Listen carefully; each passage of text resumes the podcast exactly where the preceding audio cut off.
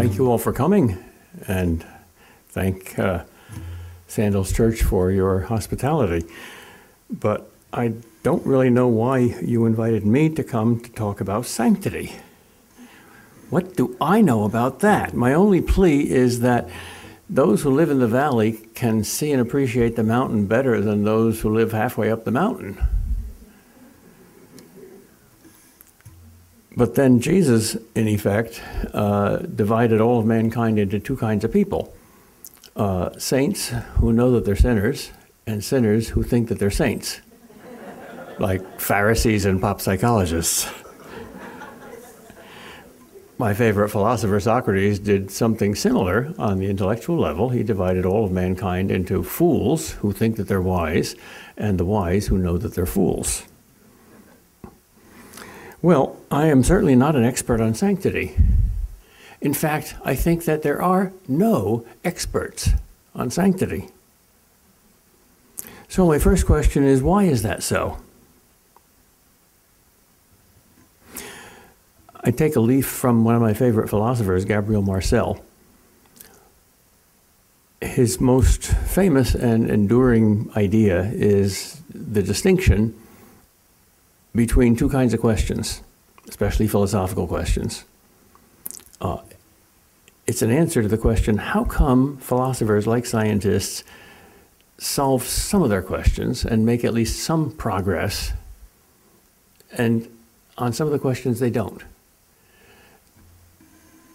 That's a question that worried Rene Descartes, the founder of modern philosophy at the beginning of his landmark book, The Discourse on Method, uh, he says, Since reason is equal in all mankind, if we only use the right method, we should be able to come to the same conclusions and overcome philosophical differences once and for all, as the sciences are doing, even in his day.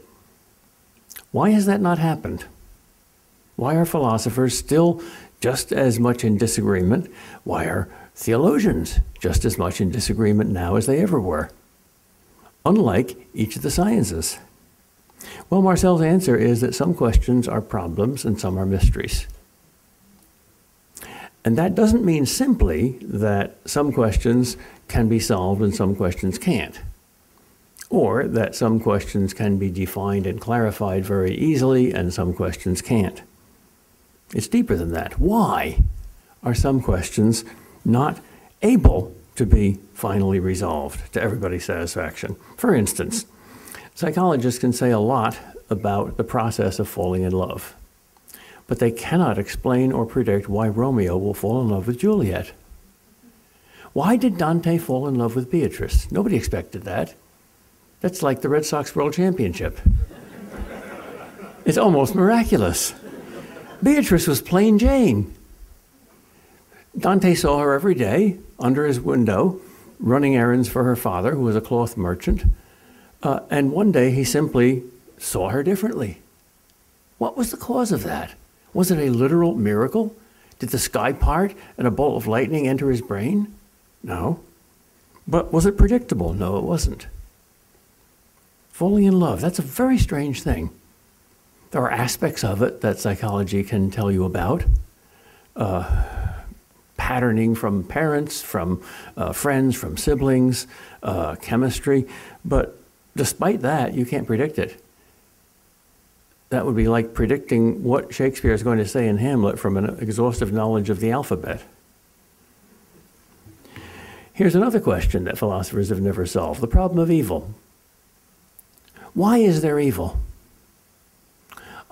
My question is not how can you reconcile the existence of evil with a good God? There are very good answers to that. But why is there evil at all? What motivates evil? I ask myself that question. Uh, and even when I look at my own most intimate experience, I don't understand myself. I identify very much with, with Paul in Romans 7. He says, I don't understand my own behavior. The good that I want to do, I don't do. And the good, the evil that I don't want to do, that's what I do. Every moral choice we ever make is a choice that God offers to us because He's given us free will. And you can use this image for that choice. God, imagine Him as uh, having two hands, a right hand and a left hand. In His right hand is obedience to His will, in his left hand is disobedience. And since we have free will, we can always say yes or no. God is a gentleman. The one thing that God cannot do is rape a human soul. He can seduce it, he can make love to it, but he will not rape, he will not force. Now, uh, every time we have chosen his right hand, uh, we receive joy. Real joy, deep down joy, permanent joy, lasting joy, deep satisfying joy in the long run. Every time we've chosen his left hand, we have found misery. So, the next choice that he offers us will you have the secret of joy, which is my will be done, or will you have the secret of misery, which is my will be done? C.S. Lewis has that shattering line in The Great Divorce. There are only two kinds of people in the end those who say to God, Thy will be done, and those to whom God says, Thy will be done. All right, we know that every single time we've chosen the right hand, we've found joy, and every time we've chosen the left hand, we've found misery. So, why do we sin? Why do we say, gee, God, that's a tough one. Gee, I'm tempted. You know, I know I shouldn't choose the left hand, but let me try it. Maybe it'll work this time.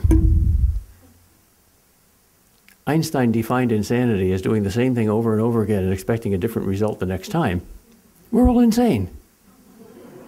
The human race is insane. That's empirical proof of original sin. Now, why? It's a mystery. We're nuts. Insanity isn't rational. By definition, it isn't rational. So philosophers will never solve the problem of evil.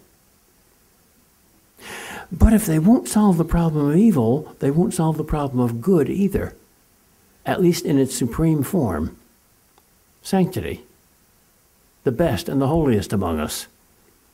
Why did they choose that? Why did they choose more good than most of us? How can you explain that? Well, Marcel says the difference between a problem and a mystery is that a problem can be objectified, a mystery cannot. We cannot solve the problem of evil because we are the problem of evil. He says, a mystery is a problem that encroaches upon its own data, invading them, as it were, and transcending that dualism between subject and object, which is the heritage of Descartes and that haunts the whole modern mind. If it's out there, you can use the scientific method on it. Insofar as it's in here, you can't, because in here means the self, the I. Science analyzes. And you have to analyze the complex into the simple. And science does a wonderful job of that, especially when it can use mathematics, which is the prime tool of analysis. But the I is the skinniest word in the language. It has no parts. You have no parts. Oh, you have a body and a soul, but the soul has no parts. It has powers, faculties, doesn't have parts. It's one. You can't cut your soul in half. You don't lose a part of your soul when you get a haircut. The I is simply I. It's incapable of analysis. So the fundamental mystery is that little word I, which is the image of God, because God's self revealed name, the one time God names himself rather than letting us name him. And when we name him, we name him in ways relative to ourselves Creator, Redeemer, Lord, Father, God. He's not his own God, he's not his own Redeemer. What is he in himself? Well, no religious Jew will ever answer that question because the answer is the word that God alone can utter I am, the word that came from the burning bush to Moses.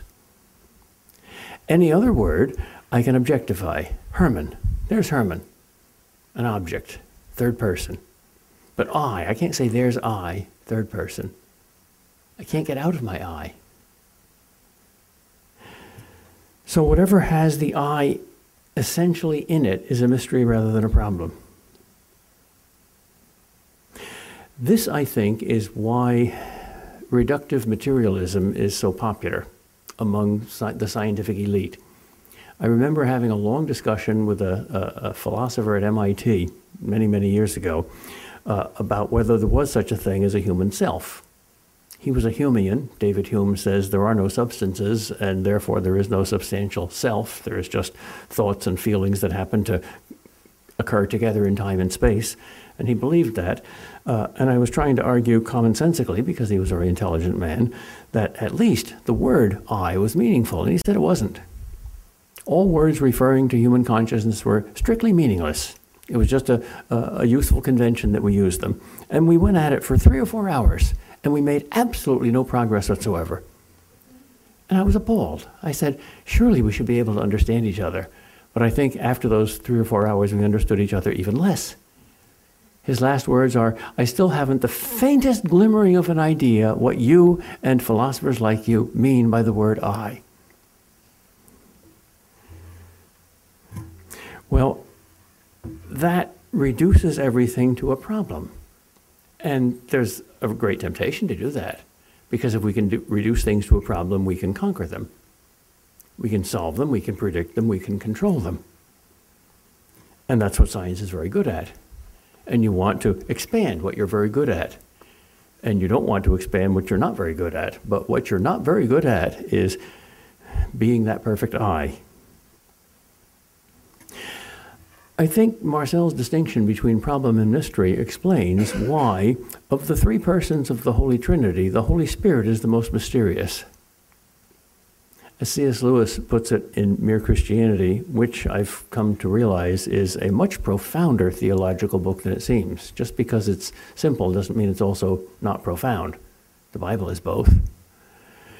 He says, God the Father is the being that transcends yourself to whom you pray. And God the Son is the being that bridges the gap between you and God, the being along whom you pray. But the Holy Spirit is the one inside you and behind you that's prompting you to pray. And just as you don't see the sun when it's behind you and casting a shadow, you don't see the Holy Spirit. Uh, in a very oversimplified way, you could, sell, you could summarize all of salvation history in three stages. In the Old Testament, God reveals himself as the God above us, that transcends us. God the Father. In the New Testament, because of his love, and love seeks intimacy, he attains the intimacy of becoming one of us. Christ, holy man as well as holy God, our brother, like us in all things but sin. But that's not enough. When he says to his disciples, it's good for you that I go away, because if I don't go away, I won't send the Holy Spirit. And that's much better. Better to have the Holy Spirit here than Jesus here. We still don't believe that. If, if, you could ha- if you could advertise that Jesus Christ himself, literally in person, visibly, would appear at Sandals Church tonight, you'd get millions of people. You'd get people trampling to come. But Jesus himself says, that's not so great. Much better what you have. Why? Why is it better that he goes away by the ascension and sends the Holy Spirit? Because the Holy Spirit is inside you. Not just outside you and not just beside you, but inside you. That's maximum intimacy. It's like being haunted. It's like being, being possessed, but not by a demon. But you see, you can't objectify that. Well, this very distinction between problem and mystery, which I think is crucial, raises a great question for you psychologists. Does that mean psychology can't be a science? Insofar as psychology is the study of the human psyche, which, if not the whole self, is certainly at the center of the self, it seems that that's the one thing you can't objectify. But science has to objectify. So is all of psychology a fake science? No less a thinker than C.S. Lewis at least suggests something like that, uh, especially in the novel That Hideous Strength, where uh, one of his sympathetic characters, Hingest, the martyred chemist who gets murdered by the NICE, uh, is having a brief discussion with uh, uh, Mark Studdock, the confused protagonist, uh, and he says, I, I, joined this because I thought it had something to do with, uh, with science, but I find out that it doesn't. And Mark says, Oh, yes, it does. Uh, in fact, I'm part of it. I'm a sociologist. And uh, Hingest says, sociologist, I'm talking about science. There's no such thing as the science of sociology. Why? Well, sociology is about people. You can't, you can't know people scientifically, you can only get to know them. Now, I think Lewis was pointing to a problem there, but insofar as he's advocating the solution, I think he's wrong. Sociology is a science, and there can be honest sociologists and there can be honest psychologists. You can study human beings either individually or collectively, and you can study, certainly, you can study human behavior individually and collectively, and we've learned a lot from those sciences. But how is that possible? If they deal with the human self, and the self is a non objectifiable subject. Well, I think Lewis is onto something, insofar as what you're dealing with is subjective and not objectifiable. You can't deal with it by the scientific method. You have to deal with it by another kind of knowing entirely intuitive knowing. Most la- languages have distinctions that English doesn't have, especially in important words like to know. In German, there's kennen and wissen. In French, there's connaître and savoir. Wissenschaft is science. The savoir, the savant is someone who has savoir, expertise, knowledge.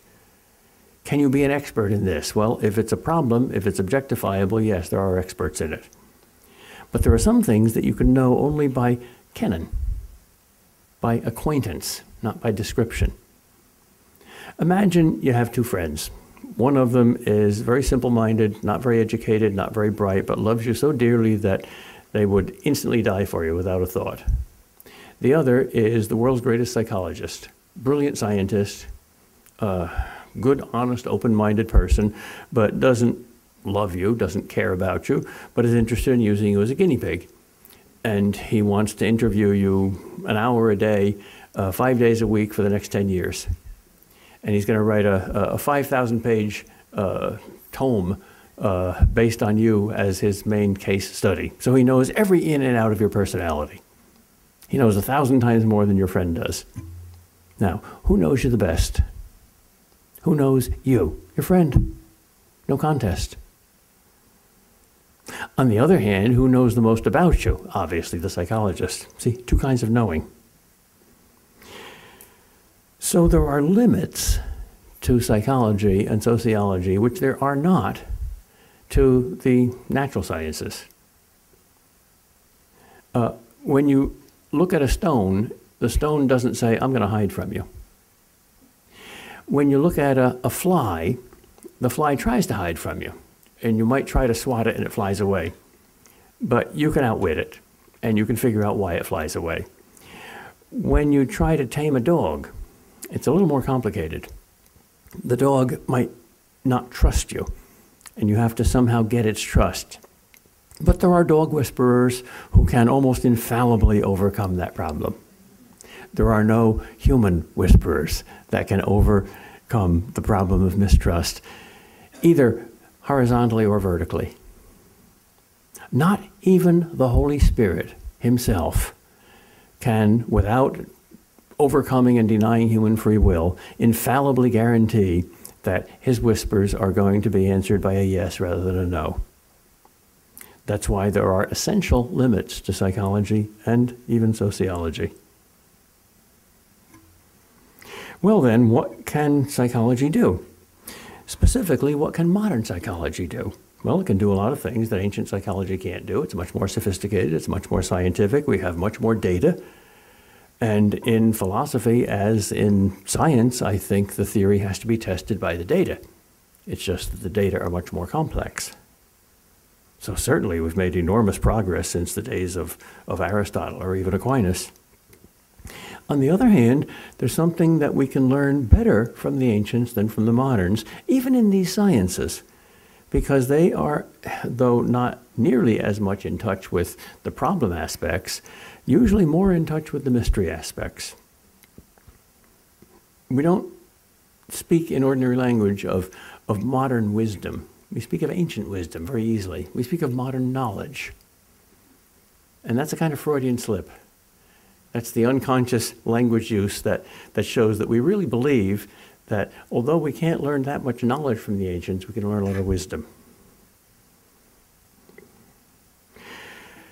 Ah, yes, but if you want to be empirical, if you want to learn from the data of experience, you prefer the modern, right? No, I don't even think that's true. I think the ancients have one compensating advantage even in the realm of the empirical. If you mean by empirical not merely the kind of sense experiences that can show themselves equally to an impersonal instrument like a camera or a spectrograph uh, or to a human being, but you mean rather everything that a human being directly experiences. William James, one of my favorite philosophers, uh, calls himself a radical empiricist. Now, he's not a materialist at all. Why? Because he's a radical empiricist. He's not an ideological empiricist who has the assumption that anything that doesn't appear to the five senses is unreal. That's why, even though he was a lifelong agnostic, he wrote a fascinating, very useful, and open minded book called The Varieties of Religious Experience. And he was fascinated with religious mysticism. And he never said it's all a fake because he's a true empiricist.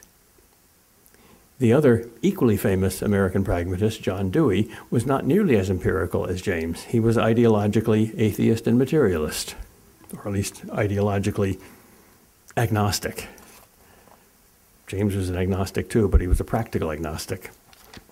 That's like two different kinds of skeptics. Socrates is a practical skeptic, but uh, Montaigne is a, a, a theoretical skeptic. A practical skeptic is someone who practices the method of uh, questioning everything, hoping to find the truth at the end. Uh, that's quite different than a dogmatic skeptic who says that is the end. There is no truth, which is, of course, self contradictory. It's true that there is no truth. And no matter how you nuance that, it always comes out as a self contradiction it's only probable that truth is only probable, or it's subjective that truth is objective, or it's an absolute that there are no absolutes, or it's a universal that nothing is universal. You can't, you can't hold that. Okay, back to Marcel's distinction between problem and mystery. Marcel made one of the most astounding and challenging statements I have ever read in uh, any philosopher. And I'm sure 75% of philosophers writing in America when they read that, say, this is absolute nonsense. This is fuzzy headed, muddle headed thinking. He says that, I can't remember his exact words, it's in the essay on the ontological mystery, but he says at the end that he thinks that the most fruitful and profound avenue to understanding being, to understanding metaphysics, to understanding ontology, is the study of sanctity. What? Metaphysics? Sanctity? Why does he connect those two things together? Well, there are two premises that reveal the connection. Put them together and you get this conclusion. Premise number one is something that Marcel shares with Heidegger and a number of other continental philosophers, namely, that if you want to understand being, understand human being understanding the being of things in nature is understanding a different kind of being than understanding your own being. Things in nature are real, and you are real, but they're real in different ways. And understanding the things in nature are like reading a book. But understanding your own being is like reading a letter that's addressed to you, written by yourself. It's more intimate, it's more inside. You get more information that way. So maybe in order to understand being itself, we should start not simply with the beings in nature, that can lead you so far, but maybe we should try understanding our own being, human existence. All right, that's one premise. That's a, a fruitful path, at least. Second premise how best to understand human existence? How best to understand the I? Well, you could you could understand it. You could try to understand it by a kind of average. Or you could understand it in its most problematic and, and, and defective forms. Or you could try to understand it in its most perfect form. When you study anatomy, do you start by studying diseases or do you start by studying the healthy human body? Is health defined by diseases or are diseases defined by health? The second, of course. Well, why not apply the same to the soul as you do to the body? Why not understand diseased human beings by healthy human beings? Well, the answer to that question is very simple because there are no healthy human beings. We're all diseased. That's true. And the saints are the first to confess that they're sinners, but they're not as diseased as the rest of them. That's what makes them saints.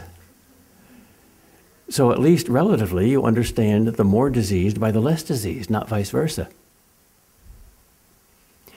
That's a radical notion in modern psychology. Very few, if any, non Christian psychologists see human nature as fallen, as abnormal. They all take it as normal. They all take what we know as Christians is diseased as if it is the norm. And then they see saints as weird and as not conforming to the norm. This is why Peter Jackson spoiled the greatest book of the 20th century. It's a great movie, and if you never read The Lord of the Rings, you'll love his movie. But if you read The Lord of the Rings and you love it and you understand it, you'll be outraged at the fact that almost every single character is at least subtly, if not overtly, changed to a, a more diseased character, a more conflicted character, uh, a, much more cynical character. Obvious example is Faramir, the great medieval knight, a uh, hero of honor, uh, and and of of almost impossibly heroic virtue, who becomes a suspicious kidnapper of, of, of the hobbits. Sam, of all people. Almost uh, the relationship between Frodo and Sam, which is pure friendship, almost breaks at the steps of Cirith Ungol because of Gollum, as if evil's almost more powerful than good. And most people say, well, sure, that's realistic. That's the way people are. These old epics that Tolkien is trying to revive are, are worthless because they give you impossibly perfect ideals, Platonic archetypes. Well, that's their whole purpose. If you want to understand what, what a real king is, look at Aragorn. If you want to, want to understand what a real wizard is, look at Gandalf. If You want to understand what a real friend is, look at, at, at Sam. They're not perfect, but they're heroes. The very idea of heroism uh, is something that I think Hollywood barely understands. But we understand it. We have a hero. We have a perfect hero, a literal, incarnate, perfect hero. His name is Jesus Christ. And Christ reveals to us not only who God is, Christ reveals to us who man is. There are two equally important parts to the specifically Christian dogma about Christ, and nobody else believes this except Christians. Christ is perfect God, and Christ is perfect man. Augustine, in his soliloquies, at one point imagines God and himself in a conversation. And he imagines God asking him, Augustine, you're a curious fellow. You're a philosopher. You want to know a lot of things. Uh, how many questions do you want answered? And Augustine says, Just two. Just two, says God? Yeah. If you can give me complete answers to these two questions, I'll be satisfied. What are they? Augustine says, Who are you and who am I? That's pretty wise because those are the only two persons that you can never, ever avoid for a single second in time or in eternity.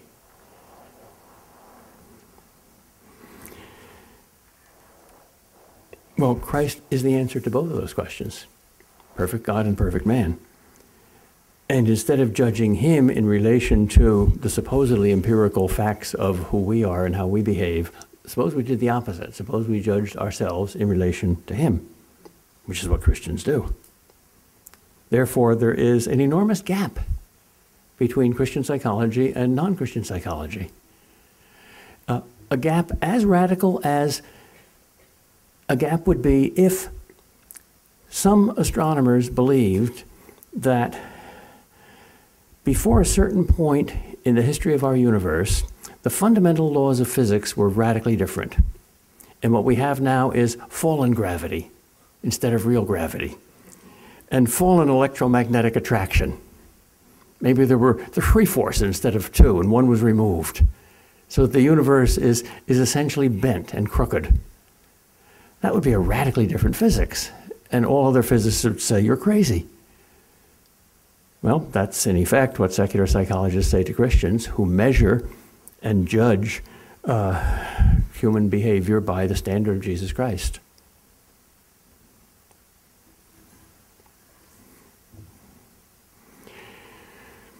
All right, back to Marcel's statement that to understand human persons, understand the saints.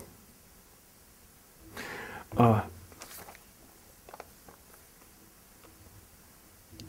to understand anything, you understand it in its state of perfection. You don't understand oak trees in light of acorns, you understand acorns in light of oak trees. You don't understand people in light of babies, they're just bigger babies. We are big babies, we're not just big babies though. You understand babies in the light of human beings. Why does an unborn baby have feet? It doesn't need feet in the womb. Why does he have a nose? He doesn't need a nose in the womb. He doesn't breathe air through his nose. He's practicing. The only answer to the question why he's developing those organs is in terms of his future, in terms of his purpose, his end, his teleology. Even though teleology doesn't work in the physical sciences, I'm not even sure it doesn't, but the consensus seems to be that it doesn't. It certainly is not only workable, but necessary in the psychological sciences. So, the question what is the complete, perfect, healthy human being? What is our end? That's crucial for understanding who we are now. In other words, if sanctity is the meaning of life, then we can only understand ourselves by understanding the saints who are closer to this than we are. But is it? Jesus says it is. Huh? Doesn't Jesus just say, try a little harder? Uh uh-uh. uh Nope, nothing like that. Nothing like that. Sorry. What does he say? He says, you must, not just ought to or should, you must be perfect as my Father in heaven is perfect. Oh, come on. He didn't really say that. Oh, well, you don't like that? Throw that part out of the Bible, and then you may as well throw everything else out too, whenever you want to. But, but, yeah, we can't do that precisely. Hmm. But we have to, precisely. That's a koan puzzle. That's an unsolvable puzzle. Yes, that's life's primary puzzle. We have to do and be that which we cannot do and be. That's why we need a Savior. So the meaning of life remains to be a saint. Jesus says so. Even Camus, the atheist, knew that. He was haunted by the saints all his life. Never believed in God. He remained an atheist, or at least an agnostic, all his life. But he was haunted by the saints. And one of the most compelling literary characters in, in, in modern fiction, I think, is Camus' alter ego, Dr. Rieux, in The Plague. Like Camus himself, Rieux is an atheist. He finds himself in Algeria, a plague breaks out. He's the only one that can heal the people. And thousands are dying in, in horrible pain. And the doctor has a comfortable family and a comfortable practice back in France, and everybody expects him to go back to France, and he doesn't. Why? He says, Because I know the meaning of life is to be a saint. I don't believe in God, but I believe in sanctity. Problem is, the doctor ruminates, I can't understand how you can be a saint without God. So I've got these three ideas, one of which must be false, and I can't figure out which one. Number one, the meaning of life is to be a saint. Number two, there is no God. Number three, you can't be a saint without God. Now, that is a wonderful problem for an atheist to have. If Camus had lived a little longer, he would have been one of the greatest Christian writers in history. He would have been a new Dostoevsky. I'm, I'm very sympathetic to unhappy atheists. Ask your atheist, is you hap- are you happy or unhappy? If, if he's happy, either, sl- either slap him in the face or leave him alone. He's not going anywhere. But if he's unhappy, talk to him. He's on the way. Léon Bloy, the 19th century French Catholic playwright, uh, snuck this line into almost all of his plays. Uh, there is only one tragedy in the end not to have been a saint. But don't most of us, both Protestants and Catholics, think of the saints as unusual and exceptional? Is, is sanctity for everybody? Well, did Jesus uh, preach the Sermon on the Mount only to a few people? Did he put a postscript on it? This is for clergy only? No. Hmm. Well, even so, you've got to say that some people can do it and some people can't, right? Well, who, who designed people? Were the two gods that designed people? One designed the people that could become saints and the other one designed the people that couldn't? Or did this one God design all people and human nature as such? Well, yeah. Well, therefore, you can't be a nominalist. You can't say only individuals count, there's no universals. If human nature is not a universal, you may as well be a racist and split the humans into, into two different races. It may not be Aryans and Jews, it might be saints and sinners, but nothing in common? Impossible. All right, so sanctity is for everybody. Uh, that means you can do it. Because ought implies can. You can't possibly have a moral obligation to do something that is absolutely impossible at any time and in all circumstances for you to do. But you're not doing it. Yeah, that's why you feel guilty. I love that line in William Law's Serious Call to the Devout Life. He says, If you will consult your own heart in utter honesty and ask yourself the question, Why am I not as holy as the primitive Christians? you must come up with the honest answer because you do not wholly want to be. That's very unflattering, but it's also very encouraging. What is sanctity? I've been talking a lot about it without defining it. Ontologically, it's godlikeness. It's being like God in your being and therefore in your in your acting and in your desiring it's especially in your desiring to obey the, the greatest commandment, to love God with your whole heart and soul and mind and strength. We all love God a little bit. We all love God with, with part of ourselves, uh, but not the whole. We have a divided will. Augustine discovered that profoundly in the Confessions at the very moment of his conversion. Why was he holding back? We're split. The word sin has a lot of meanings. One of them is, of course, simply disobeying God's law and God's will. But another is the, the separation, the, uh, the, the Sünde, it's the German word from the, from the verb sondern, which means to separate, to alienate, to, to cut into two parts. Uh, separation not just of the self from God, but also of the self from the self. I am not what I will to be. Buddha, who was a profound psychologist, discovered that fact that we're alienated, that we're broken. He called that uh, dukkha. Uh, the word, I'm told, means uh, a stick that's broken, or an axle that's broken, or a limb that's broken, or a bone that's out of its socket. We're broken because we desire to be what we're not. We are one thing, and what we want to be is something else. And that's a profound diagnosis, but I think Buddha has exactly the wrong cure. He says, stop desiring anything. No, that's, that's spiritual euthanasia. That's killing the patient to cure the disease. All right, so to be a saint is to be like God. That's the ontological answer to the question how to define the term. The phenomenological answer is much more complicated. What does it feel like? Uh, all of us are a mixture of saint and sinner. There's a little good in the worst of us, a little bad in the best of us, so it ill becomes the best of us to speak ill of the worst of us. Uh, so the description of the details of those two wills, those two movements that we all find within ourselves, what Paul calls Adam and Christ, the old man and the new man.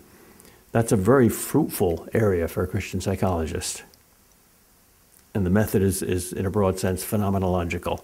You, you just look at the appearances and say exactly what you experience at the time without judging it with categories. Uh, and then there's also an empirical description of the saints. Phenomenology tells you what it feels like, empiricism tells you what it looks like. Because the model for phenomenology is feeling, and the model for empiricism is seeing.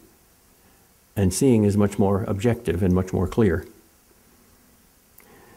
And we need a lot of empirical data about the saints. I'm surprised that there isn't more, both inside and outside the church. If all psychologists were like William James, we'd have a lot of unbelievers writing lives of the saints. They'd be fascinated with them. But even most Christians don't pay much attention to them anymore. What a shame. On a purely practical level, there's no better way of teaching than by concrete example. And here are our heroes, our concrete examples.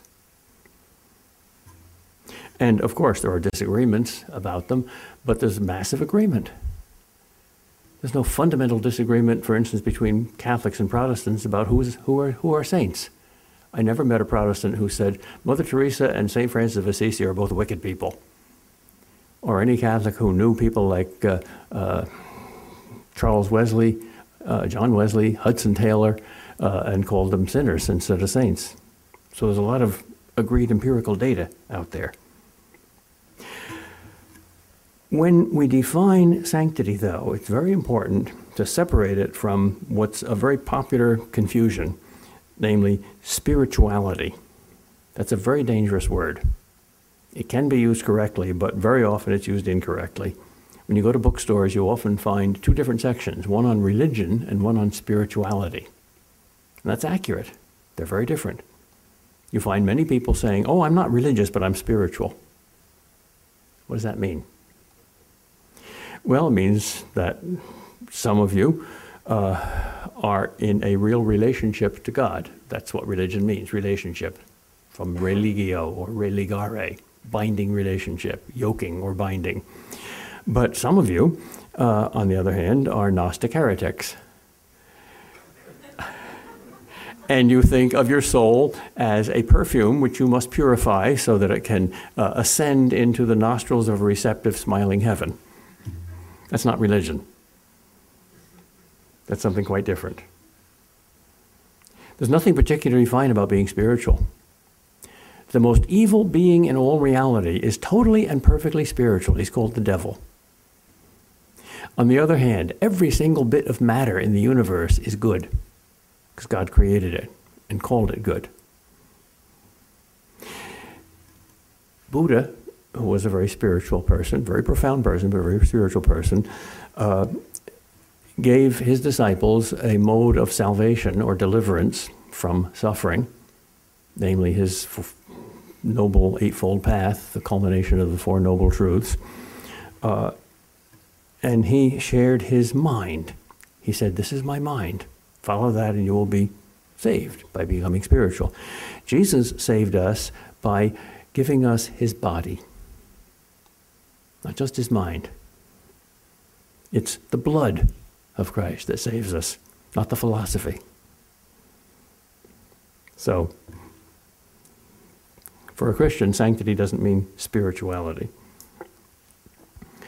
Uh, it's a relationship. It's a religious, binding relationship. It's a free but non negotiable relationship. It's an absolute relationship to the absolute. What is that relationship in a single word? Well, I'm going to shock some of you uh, by saying that the best word uh, that I can think of for that relationship in a single word uh, comes from another religion, which I think is deeply compromised. The word is Islam. It has two meanings. First of all, it's cognate to the word shalom, which means peace in the deepest sense, the peace that that, that Christ promised to bring, not as the world brings, but as he brings. The world brings peace with the world, the flesh, and the devil. Christ brings peace with God, self, and neighbor. But that peace comes through Islam, which means total surrender, total submission. That's the heart of all true religion. The most important petition in the Lord's Prayer is, that Thy will be done. If you say that with your whole heart and soul, then by definition, that makes you a saint. So, sanctity is more than spirituality, it's even more than virtue. The moral virtues are very important. And if you don't have them, it's much less likely that you'll be a saint. But just because you're virtuous doesn't necessarily mean that you're a saint. The, the Pharisees had a lot of virtues, they were far from saints. St. Paul, before his conversion, had a lot of virtues. He was honorable, he was honest, he was passionate. Uh, I love that passage in Philippians where he goes through all of his worldly pluses. I was a Pharisee of the Pharisees, as to the law, blameless. I was a Roman citizen. I studied under the feet of Gamaliel, the greatest rabbi of the first century. He was called the Light of Israel. Yet all of these things, compared with the knowledge of Jesus Christ, I call, and then there's a wonderful word, which nobody since the King James Bible dared to translate literally. The word in Greek is skubala. It's a four letter word and it begins with S. Dung was the Elizabethan word for it.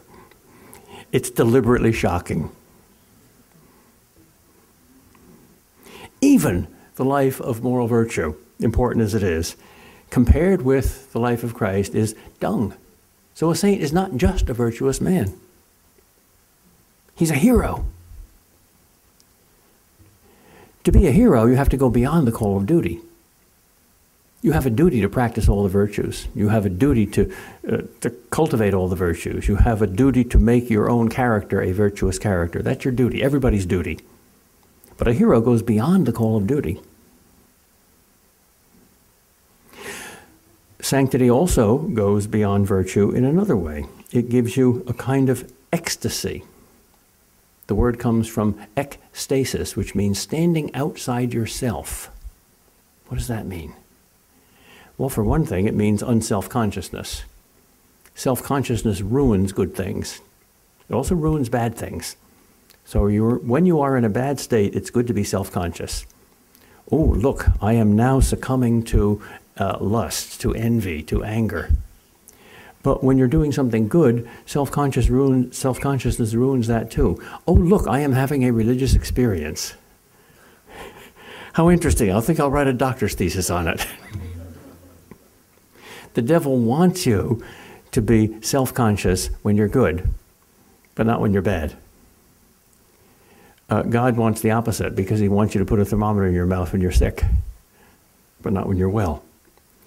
So the saints are not always mystics, but they always have some kind of standing outside themselves. Not only that they're not willing their own will, but God's will, and not only that they're more conscious of God than they are of themselves, they take their temperature now and then too, but that they identify with God more than themselves. What does that mean, identify with? It means you find your identity in. Uh, a saint is someone who cannot imagine, cannot conceive going to heaven and finding out that there's no God. You're there and you're fine, but there's no God. Well, a saint would say, then there's nothing left of me, nothing at all. It's not that 10% of me is mine and 90% is God's. 100% is God's. So there's nothing left here. That's why Jesus says you have to die before you die. The grain of wheat has to fall into the ground and die in order to grow. Most people, especially Americans, want religion to add something to their lives. Christ wants religion to kill something in your life. That old man, that egotism, that my will be done. Most people want religion either because it's going to give them pleasure or because it's going to give them happiness, which is deeper. But they don't realize that what God wants is something beyond that joy, Joy is as much deeper than happiness as happiness is deeper than pleasure. Because joy is always a surprise. Joy never is simply the satisfaction of our desires as happiness is. And that's why joy doesn't get boring. That's why heaven's not going to be boring. I had a crisis of faith when I was a teenager. I didn't want to go to heaven. I thought it was going to be boring. I thought it was an eternal church service, and frankly, I was bored at church services. And then my father, who was a wise and holy man, pointed out to me that there's a verse in the book of Revelation that says, There, there are no churches, no temples in heaven because God's there. I said, Okay, I'll go.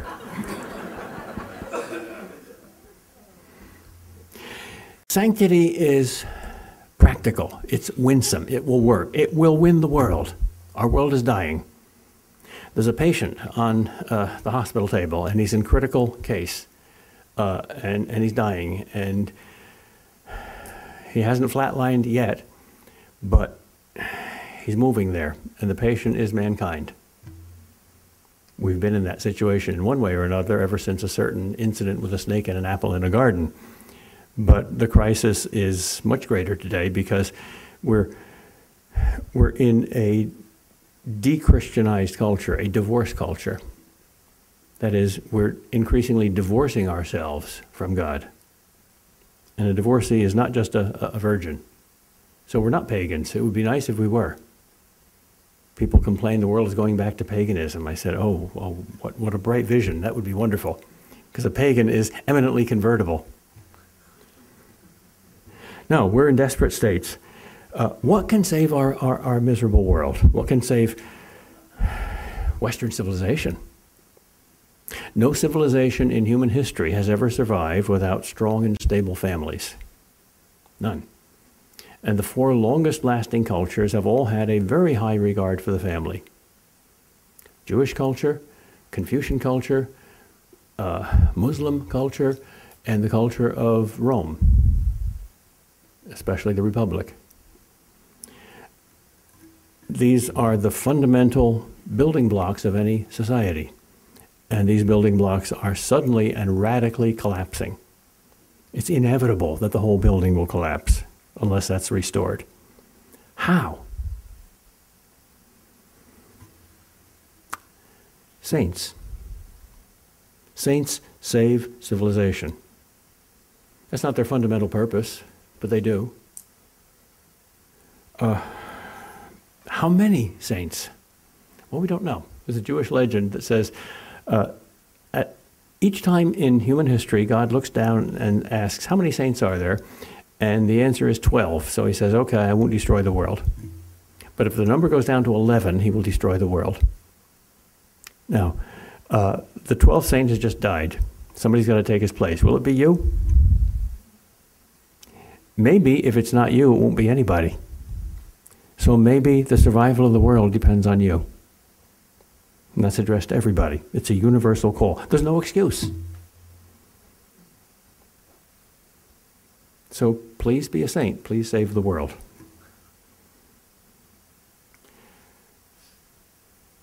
I'm supposed to go on for 45 minutes. I have five minutes more. Good. I'll give you one more point, and then we'll have the really interesting stuff questions. Last question Is sanctity specifically Christian? Or are there non Christian saints too? Well, that's a more complicated question than it seems because we can see great saints in other religions. Uh, Saint Philip Neri, who was a very good person by anybody's standards, you don't have to believe this literally happened. It might be just a, a myth, but it's a, a useful one. Was preaching in a cathedral once, and he was famous, and everybody came to hear him preach because everybody said, Oh, this man is a saint. Uh, and he used to hear uh, in his mind actual words from the Holy Spirit. And he was uh, about to preach when the Holy Spirit said to him, I want to show you the most saintly person in this room. And St. Philip Neri was very afraid that the Holy Spirit would point himself out to him. And he was saintly enough to realize that he was still proud and he didn't want that finger to point to him. And the Holy Spirit said, Oh, don't worry, it's not you. he said, Okay, show me. And here was a, a, a, little old scrub woman in the front row.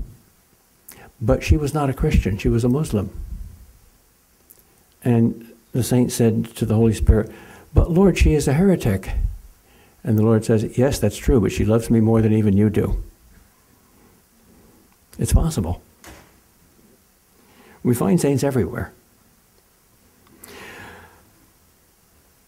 What's happening there?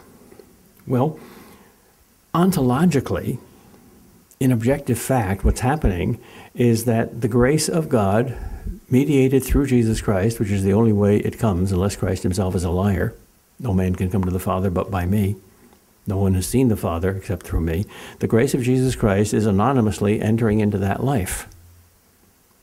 And I think we have to respect that and seek that out and learn from that.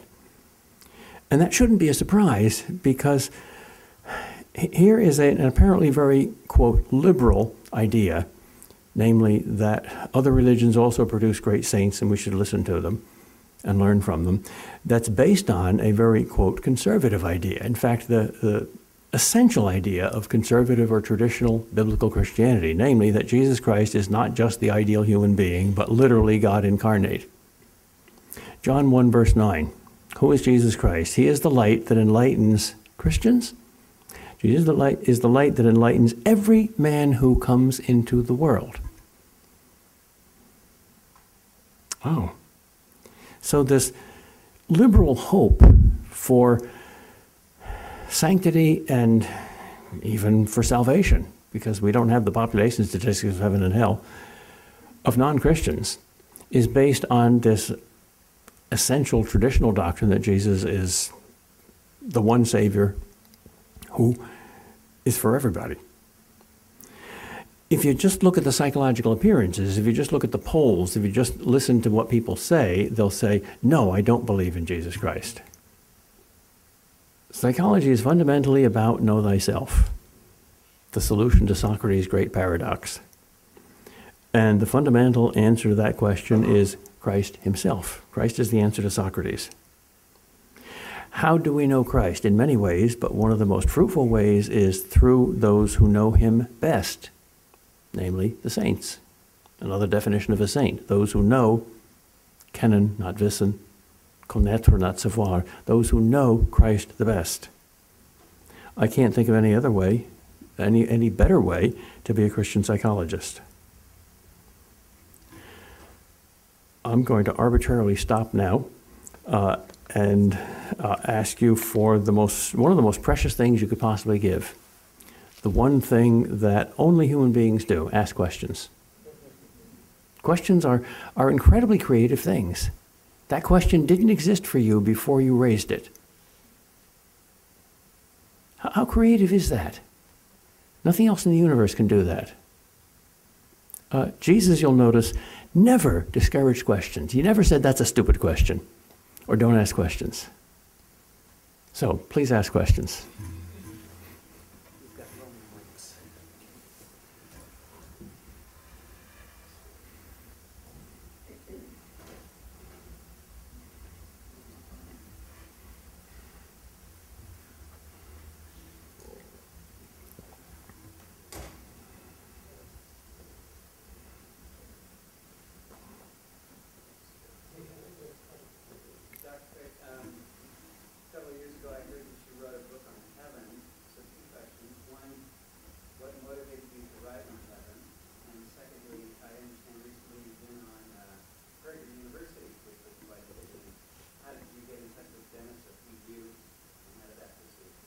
Oh, he just invited me and I came. No mystery about that. But the motivation for writing a book on heaven, that's a little more tricky and mysterious. And I see now that my motivation was that I didn't know that I was a fool. A fool walks in where angels fear to tread. Uh, when I started writing the book, uh, my uncle said to me, I hear you're writing a book on heaven. I said, mm-hmm. He said, It must be wrong. I said, Wait a minute, you haven't read it because I haven't even written it yet. How do you know it's wrong? He said, Well, you believe the Bible, don't you? I said, Yeah. He said, Well, here's how the Bible describes heaven. Eye has not seen, ear has not heard, nor has it entered into the heart of man the things God has prepared for those who love him. Now, you're a man, right? And these thoughts have entered into your heart, right? So they must be wrong. So I said to myself, I better throw away the book then. But wait a minute, wait a minute, it might still be useful. So I now think that if God were to read that book, he would frown at little bits of it, he would laugh at most of it, and he would smile at tiny little bits of it. So maybe those tiny little bits of it might be useful. But I know about as much heaven, about heaven, as a an unborn fetus knows about California. But even that's precious.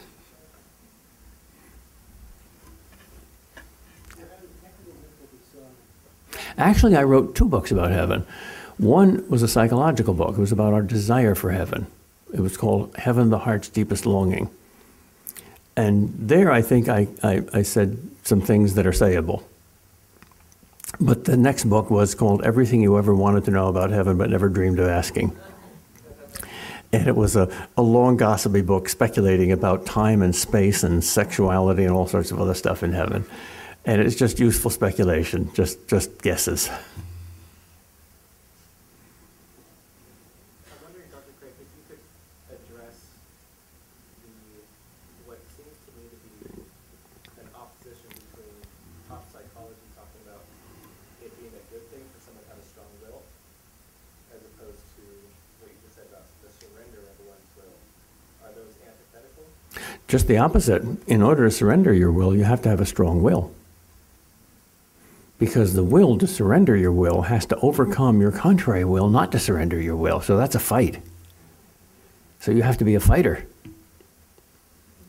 No, my, my complaint about pop psychology is not uh, that they teach that you have to have a strong will. You do.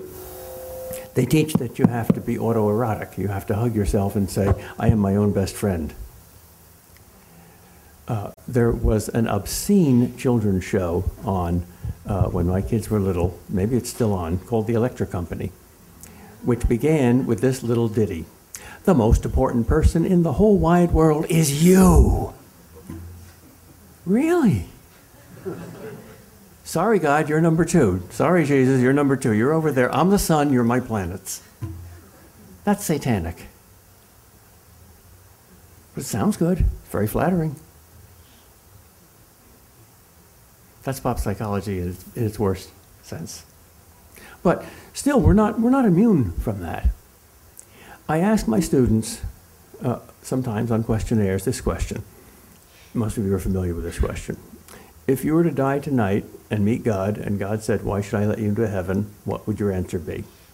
About half of them give this answer uh, I tried, I led a good life, uh, I was trying to be kind, uh, I tried to obey your commandments. Uh, I, I, never knowingly uh, hurt anybody. In other words, I'm a Pharisee. Look, Lord, how good I am. I thank you that I am this good. That's desperately bad. That's really stupid. That's pop psychology. I was interested in what you said about sanctity beyond the boundaries of the church Hmm. and interested in recovering, wow, uh, sanctity in the, the broader culture. Um, because I think we all agree we, we would want a sanctified society, a society in which virtues are not just duties, but people take uh, acts of heroism seriously. But what do you do when you're, you, for us, you would say that Jesus is that, that model of that perfect human being that we are to be able to look um, ourselves in the mirror and say, this is what I ought to be like. Now, how do you recover that? Obviously, I know, you know, evangelism, trying to reach people with the gospel is one thing, but what about those who, for example, other religions or maybe they have no religion, but they don't want Jesus? So, how is sanctity possible when you don't have the well picture of Jesus by which to judge in what sense you're sick? In other well, words, they don't want Jesus, but Jesus wants them. So he's going to act on them, if they let him, anonymously. And on our part, uh, that's not an addition to the gospel, that's essential to the gospel. Why is Jesus called Jesus? Look at your Bible. Does it say, You shall call his name Jesus because he will save his people from hell or from punishment? No, he will save his people from their sins. So sanctification is equally necessary to justification. This is not about faith and works, this is about sanctification. That's part of the gospel. Okay, I believe that the first answer to the question, how to do it, is to be convinced that it has power, that it, that it can be done and should be done. The methods of doing it, I'm not a psychologist, I'm not a sociologist, I'm not a politician, I, I don't have very many practical suggestions. I'm an absent-minded professor, one of the most impractical kind of people in the world. But I, but I am convinced that the very first step to motivate anybody to do something is to show them how beautiful it is and how attractive it is and how necessary it is. Uh, you believe in gravity, right? And you know that gravity holds all the matter in the universe together, right? And that that's uh, a force that's incredibly powerful, all right? You're not a materialist, right? You believe that there's a spiritual reality as well as a physical reality. And at least in us, those two realities are one. We're not a ghost plus a machine. So it's reasonable to think that the spiritual universe is analogous to the physical universe, which would mean that there is a spiritual equivalent to gravity. What's that? The presence of God. And what does that look like when it descends into human beings? Sanctity. So, sanctity is a kind of spiritual gravity. Uh, when Jesus was around, people came out from everywhere to see him. Some hated him, some loved him. There's anti gravity too. But his mere existence drew out those people as a, as a magnet will draw iron filings. So with a saint. Here's a little obscure woman in India, Mother Teresa, and she became one of the most powerful people in the world. Thousands of people uh, fall, fell in love with Jesus Christ because of Mother Teresa. All right? Uh, how to save the world? Be 10 more Mother Teresas. That would Okay, be a I'll get on cultural bombshell. And there's no reason the 10 of them aren't in this room right now. Thank you. Dr. Kreeft, I know you said that, is this loud enough? Okay. I know you said that you're not a very practical person, but if somebody were to come to you and say, Dr. Kreeft, I recognize that I'm a sick person, that I'm diseased, uh, what sort of practical advice would you give them to become a saint? Oh, go to the great physician. Go to the saint maker. Uh, run screaming into his arms and say, Save me. Uh, that's like, that's too easy an answer. Uh, no, excuse me, it's too easy a question. That's like saying, if you were the captain of a ship and the ship was sinking and there was a lifeboat and you had to give instructions to the sailors, what would you say? Gee, I don't know. Let's see. I might say uh, jump in the lifeboat. Um, But then, then again, that's too simple. Let me be sophisticated. Let me give some other answers. Come on. That's, that's too easy. What sort of practical, like, when you say jump into the arms of the, the, the Savior, right, run to Jesus, what does that mean? Like, what sort of practical? Oh, I see. Well, that means different things for different people because we're all coming from different places. If he's in the center and we're all alienated from him at different parts of the periphery, it depends on where we're coming from, what we have to overcome, and what our roadmap is. So that's where you need good practical psychology and, and, and human understanding. But I, I, I sense that I haven't really answered your question. Are you looking for a universal formula that'll practically work as a roadmap for everybody equally, like, like the four spiritual laws? I'm sorry. Uh, they're true, but they're not everybody's adequate roadmap. People come in such different sizes and shapes that you have to deal with, with them differently. Jesus is like the sun, and when the sun shines through a prism, it comes into different colors. And some of us are in the purple part, and some of us are in the red part, and some of us are in the blue part, so we see him differently. Not contradictorily, but just differently. And certainly, the obstacles in people's way are different. Is your obstacle intellectual? Is your obstacle cultural? Is your obstacle sexual? Is your obstacle uh, depression or guilt? Is your obstacle uh, addiction? Is your obstacle not wanting to offend your friends? There are thousands of different obstacles that have to be overcome. And there's no one answer to that.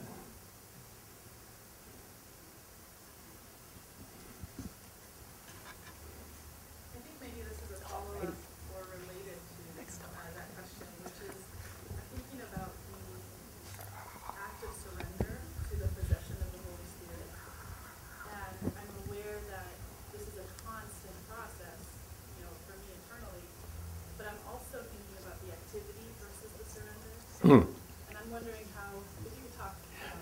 surrender is an activity. It's a very demanding activity. Uh, we Americans aren't very good at silence and at contemplation. Why? Because we think it's laziness. It's not. Just the opposite. It takes much more effort than work. We're flywheels. It's very easy to keep going round and round. It's very hard to stop. A car is going 50 miles an hour. It's easy to speed up to 100. It's easy to turn right or left or even make a U turn. But to stop it entirely takes a lot of effort.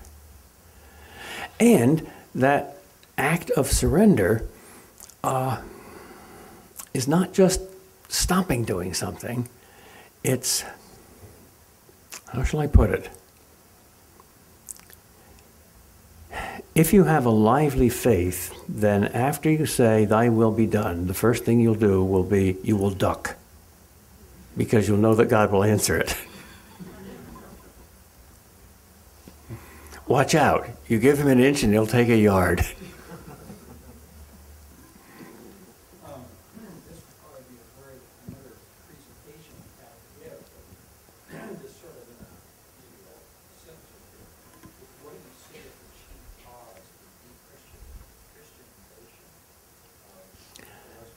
Haven't the foggiest idea.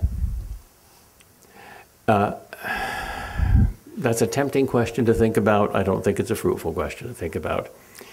Uh, I think one of the most liberating things Mother Teresa ever said was the thing that she's most often quoted as saying God did not put me into this world to be successful, He put me here to be faithful. You do the will of God and let the chips fall where they may. God picks up the chips.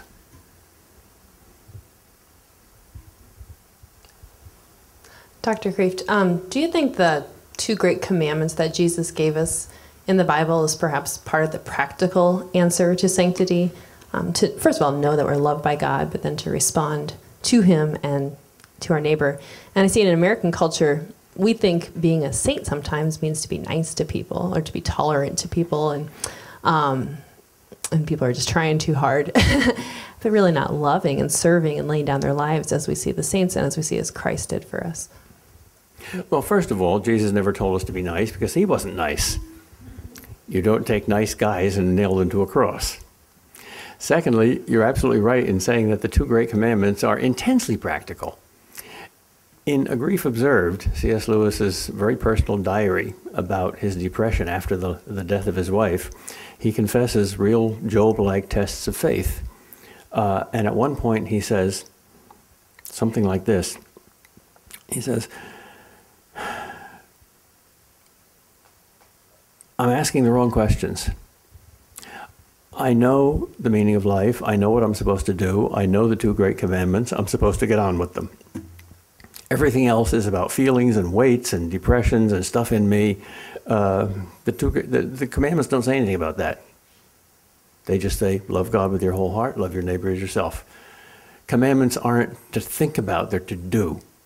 We love to think about them because this gives us excuses. We don't fully understand them, so we can't do them. So we nuance them. We make them more difficult to, to understand.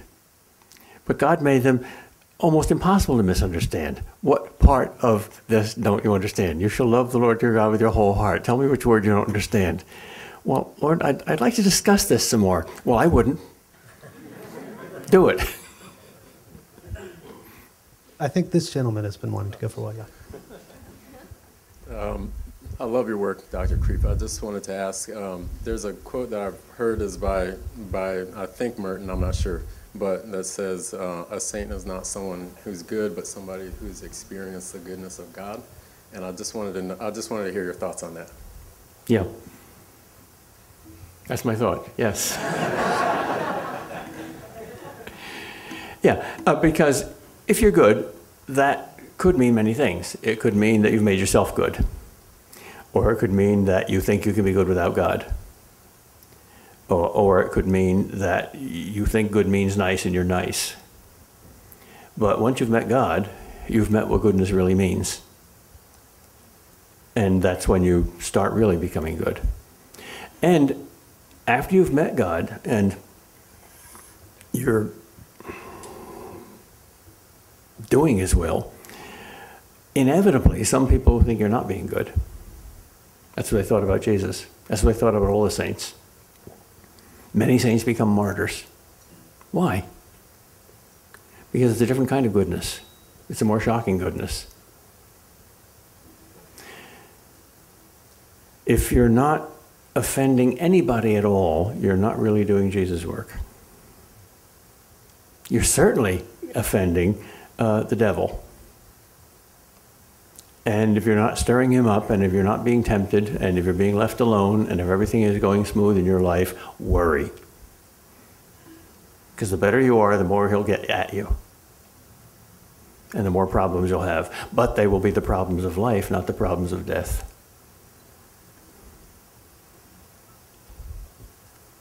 Yeah.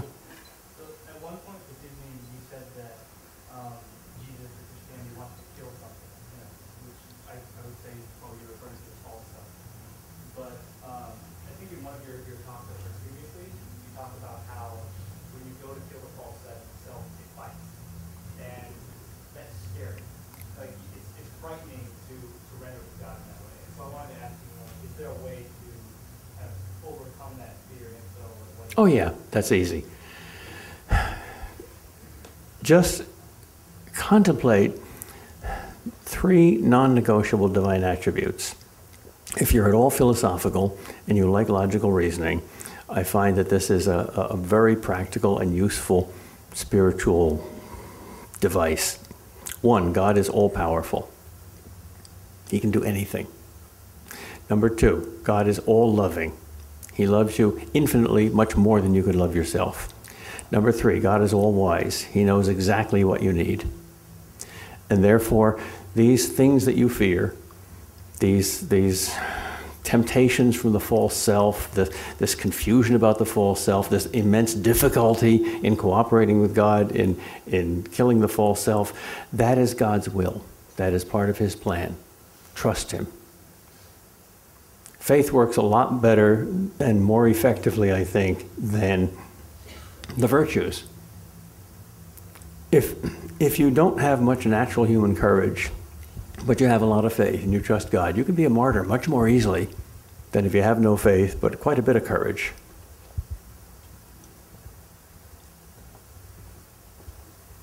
I believe we have time for maybe one more. Our plan is to end Oh, at let's six. make it two. Okay, two more.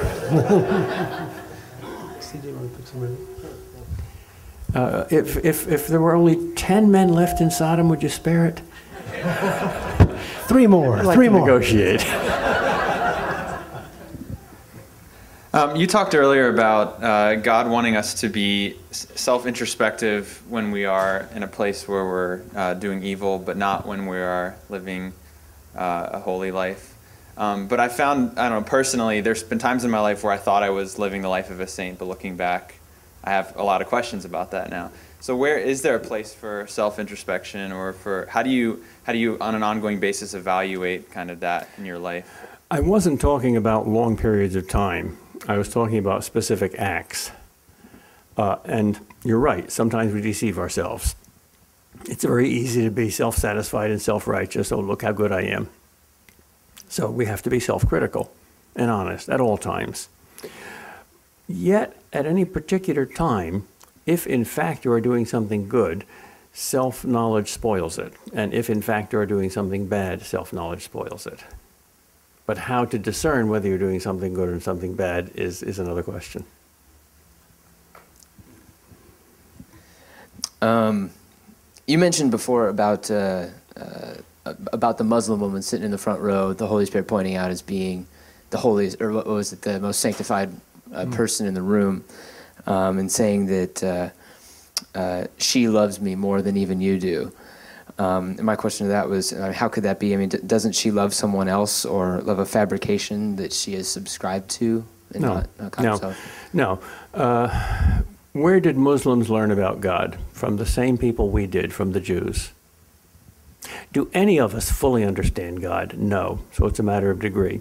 Certainly, a Christian knows God more than a Muslim does, much more intimately, much more completely, much more accurately. But though a Muslim has a primitive and inadequate uh, knowledge of God and line to God, the individual Muslim may well invest more of his or her life and soul and heart in that primitive communication line than the Christian. It's quite possible. To say that Muslims worship a different God than Christians do is as absurd as saying Jews worship a different God than the Christians do.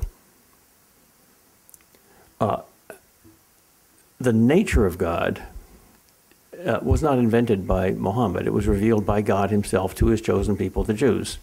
And Muhammad met many Jews and Christians, and that's how he learned about the true God. So there's a lot of good theology in the Quran mixed with a lot of bad theology. To say that something is completely bad without anything good in it, uh, I, I, I don't know any example of that. I've even learned from the Nazis. Because a perversion is always a perversion of something good. And if you could get under the perversion and see the good thing, you can learn from that. Okay, one, one more. This time, we really mean it. So, who is your favorite saint then? Like someone who inspires you personally toward sanctity in your own life? Well, those are two different questions. If you mean who is my favorite, if, if you mean by who is my favorite saint, who would I like to be the most like, it would be Jesus' mother, because she was the closest to him. If you mean what saint do I love uh, to read about and uh, would I like to interview the most and do I identify with the most, it would have to be Augustine. I think the Confessions is the most inspiring book I've ever read outside the Bible.